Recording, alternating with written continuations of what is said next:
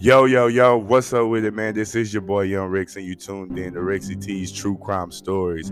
We here with episode 33, man, and this is the Colleen Ritzer case. Or Colleen Ritzer case. I'm sorry, I'm so sorry. Um, I'm just too excited. I know you heard the uh, ad at the beginning. Shout out to Anchor, Spotify. I appreciate y'all for that. That's just the first of many. I was kind of nervous, but I'm ready. I'm lit now. And I was going out of town yesterday and I was listening to my podcasts and I just kept hearing the ad come on on certain podcasts and it was just getting me lit. So anyway, shout out to Anchor, shout out to Spotify, everywhere that you're listening to. They also got a new um, a new little tag thing where you can record and you can record your video and post actual videos. And you still got the choice to listen to the audio or watch the video. But check that out too, y'all. That should be very interesting. You know I'm a dig in that. But back to my case, man. This is the Colleen Ritzer case, man. She was a ninth grade teacher out of Massachusetts. This happened back in 2013. Um, she was a ninth grade teacher. Uh, the school was Danvers High School or whatever and she loved it. I'm talking about she loved teaching. She was one of them people that just knew teaching was what she wanted to do from the beginning. Like she was one of them people that knew teaching was teaching was where it was at. You know what I mean? So you can see on her post, on her tweets, on all that stuff like that, that she was really one of those people that loved teaching. I don't know. I don't know if y'all can hear me. Hold on, let me get my mic right.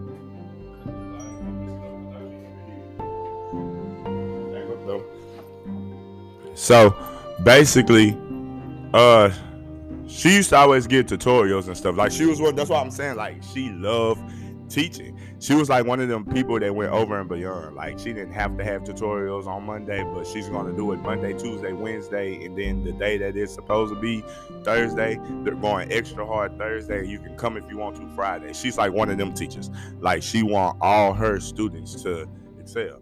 So one day uh, around 2.30ish she uh, was telling her class before they got dismissed that um, she wanted a couple of students to you know stay after after class uh, so she can help them out. And amongst those students was a 14 year old student named philip Chad, what is it uh Chism? I'd be messing up these names. Uh philip Chism 14 year old uh ninth grader he was one of the students among among some that was told to stay after class to to help. I don't know like what transpired if he just lingered behind like to be the last student or whatever, but fast forward it's 4:30, 5:30. Um Colleen's parents are uh no, noticing that she ain't made it home yet. So you know, I mean, they're calling the school and trying to figure out what's going on, and they go up to the school and they still see her car. So now they starting to go into panic mode. Call the police, tell them that they see the car, uh, but they don't see her. You know, tell the principal, woo woo woo. Also, at the same time, Philip parents is calling the school saying that their child hadn't made it home yet. One of the teachers had notified the police and told the police that uh, Philip was in Ms. Ritz's class after school for tutorials. So one of the polices decided to go, let's go watch video surveillance and see what we can see. This is where it gets disturbing.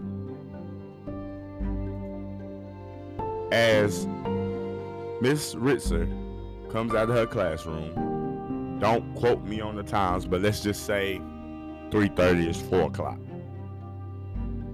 Camera shows her walking out of her classroom, rounding the corner, going into a restroom. Three seconds later, the camera shows Phillips coming out holding a pencil with a backpack on, and he's round that corner just like she did and going to the restroom with her. Two to three more minutes later, no, because I said seconds first. So two to three minutes later, it shows a student walking into the restroom and then shortly runs back out. Later, when investigators talked to the, that student, they said that she just seen the back of somebody and they were changing clothes. As uh, detectives started to keep going through film and surveillance from the school, they see Philip going back and forth multiple times, uh, changing clothes, walking back and forth to the crime scene.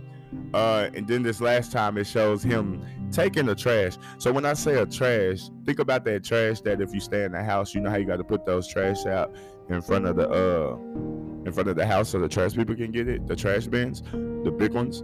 Uh, it shows him wheeling one of them into the bathroom and then wheeling it back out. Shows him going towards the student parking lot. That's when they lose sight of him on surveillance.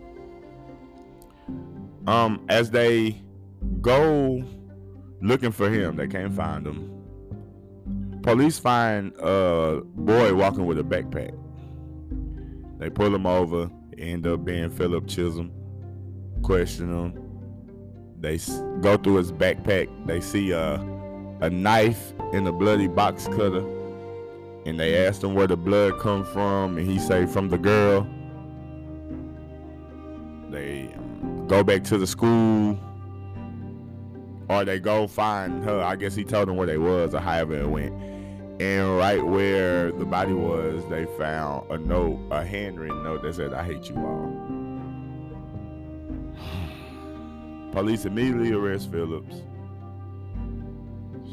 Like, I mean, to you, it sounds like an open and shut case, right? Like, how can you beat that with a stick? Like, how can you even try to fight against that? Who would want to defend something like that? But as you know, how the world is.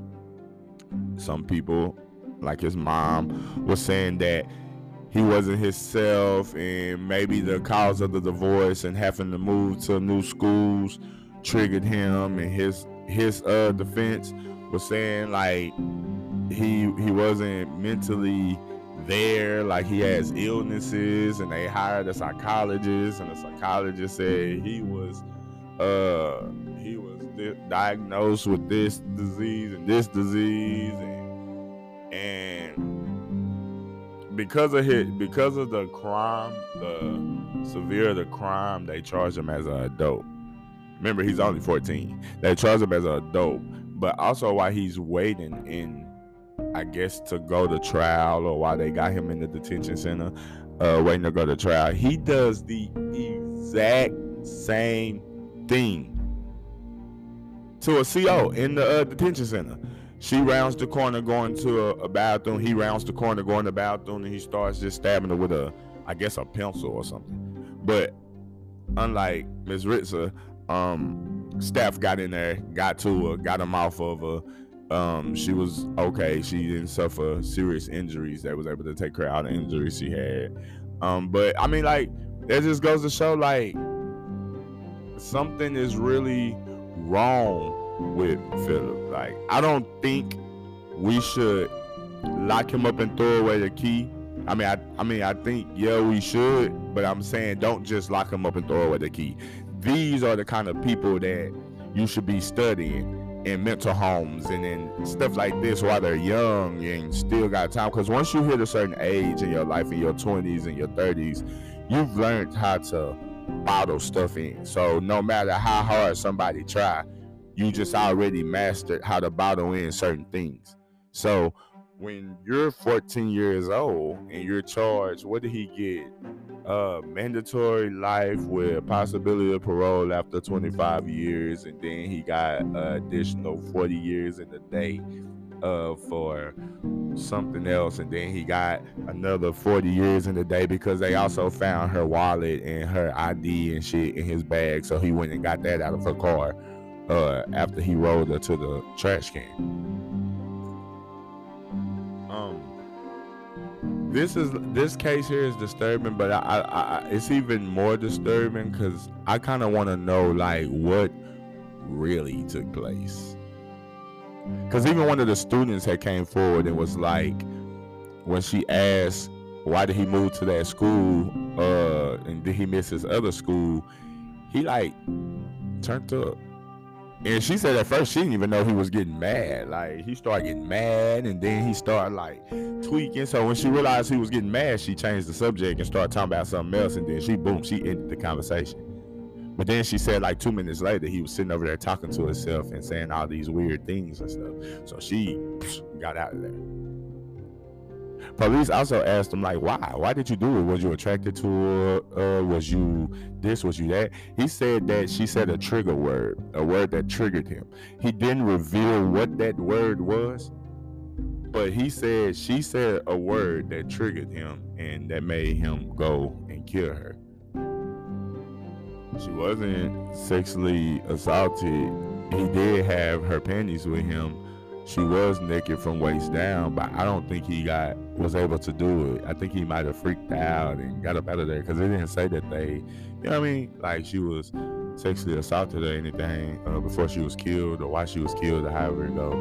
But even then, though, man, it just kind of makes me feel like what happened at home, what happened at that other school. Because to me, I feel like the way life set is set up, if you're strong enough in life, you can learn that life out. Like you can balance life. For example, if you get bullied at school, that's eight hours at school. When you come home, your family don't bully you. They show you love. They give you that love and attention that you long for. So it kind of balances itself if you're open and you talk about the bullying, then you know if they're giving you love and support, then they're going to support you through that bullying. Or is it a situation where when you're weak, you're getting bullied at school, you come home, your parents not paying you any attention, don't sound like he has brothers and sisters. So it's like you have nothing even if he was getting bullied at the other school, his parents wouldn't know. Maybe he was getting bullied at the other school, and maybe um, he couldn't talk to his parents about it, and maybe he did react in a way where he hurt somebody or came close to hurting somebody. So the only way was to skip town and get up out of there. Let's go and start over with a new life.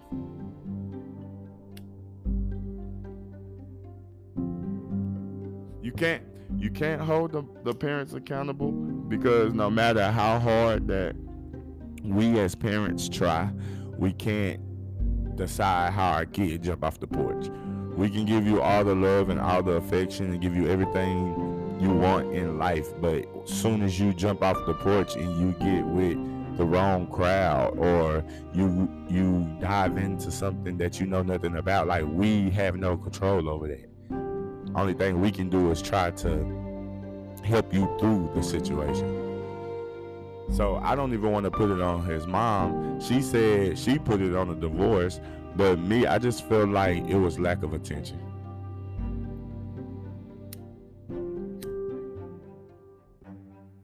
I just felt like it was lack of attention, and or, or what was it? The father used to beat him? Did the father did he used to see the father beat the mom? Because it's like he always go for women. He don't he didn't father the male teacher in the room. He didn't father the male police security guard in the room. They were both women. Like, did his dad beat him and his mom watched and she didn't do nothing until it got to a point where she just got her and her son and got up out of there and got a divorce and you know what I mean? You never know these things.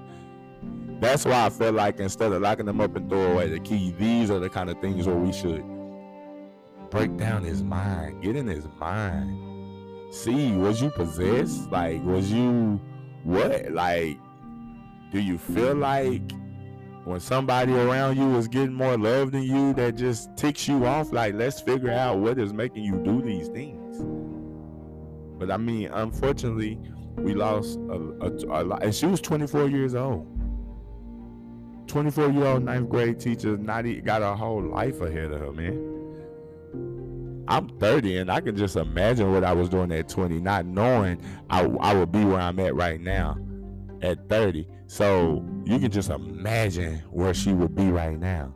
This happened in 2013. It's 2022. You know? So, I mean, my condolences goes out to her family. Like her father felt like he felt because he couldn't protect her, even though it was nothing he couldn't do. But that's just that father. That's just that father, and like that's just that father. You can't do anything about it. You know what I mean? Excuse me. Like, man, it's just that's it's crazy that something like this could happen. Like, you can't do anything to pre- prevent these kind of things. You know? you can hire all the security, but if they're in wing A and wing B and this happened in wing C, it's nothing you can do to prevent this kind of stuff. It's like that's just God's will, I'm guessing. He takes the good young, her mission was done, and she's with God now. It's sad because we're talking about her. He was 14 when this happened. Like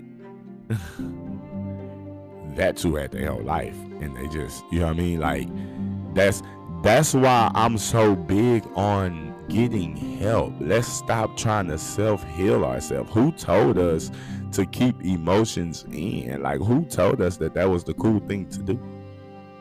I talk about how I feel all the time. I bet you my girlfriend be like, "Boy, you are a emotional little brat, but it's just me getting it off. Because why? Who told me I had to hold in my emotions? Because I'm a man. Who told me that just because I'm a man, I can't feel a certain kind of way, but but respect how everybody else feels around you? No. I got the right to feel the way like you have a right to feel the way. I have a right to voice the way I feel like you have a right to voice the way you feel. Have you ever been in a relationship and your girlfriend can voice the way she feel all day, every day, 24 7. And then the moment you say something, it's you're complaining, you're whining, you're like, that's that's what I feel like the kind of mode he was in. He seemed like he was the only child, or if he did have siblings, they were far away or whatever, because he never it never said anything about it. And I just felt like with the stuff that was going on between his mom and dad, that she didn't pay him any attention because she had to make sure that she was safe from the father, apparently.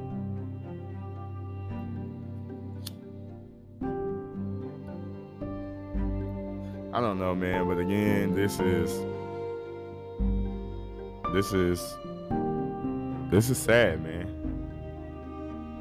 I I hate it because most times when it's stuff like this, it's like it's like uh mostly when stuff like this happens, it's like they dated, they messed around, they knew each other, they this, they that. Like this was a teacher trying to help a student, and and just just. And they said it was premeditated because he came to school with it. So I don't know if he just carried this on him at all times or if he just brought it that day for this reason. But who who was to say they knew that she was gonna have tutorials that day? because it said around 2.30 that day she said she needed a couple of students to fall back so she can help them. so who's to say he even knew that so was this something that he brought to school with him every day out of fear of bullying and like i'm not even on that. He was just crazy. He was ready for whatever. I'm more like so on being picked on. These are things this is why i say we should analyze philip while he's 14, 15, 16 instead of just leaving them in jail to rot. Like,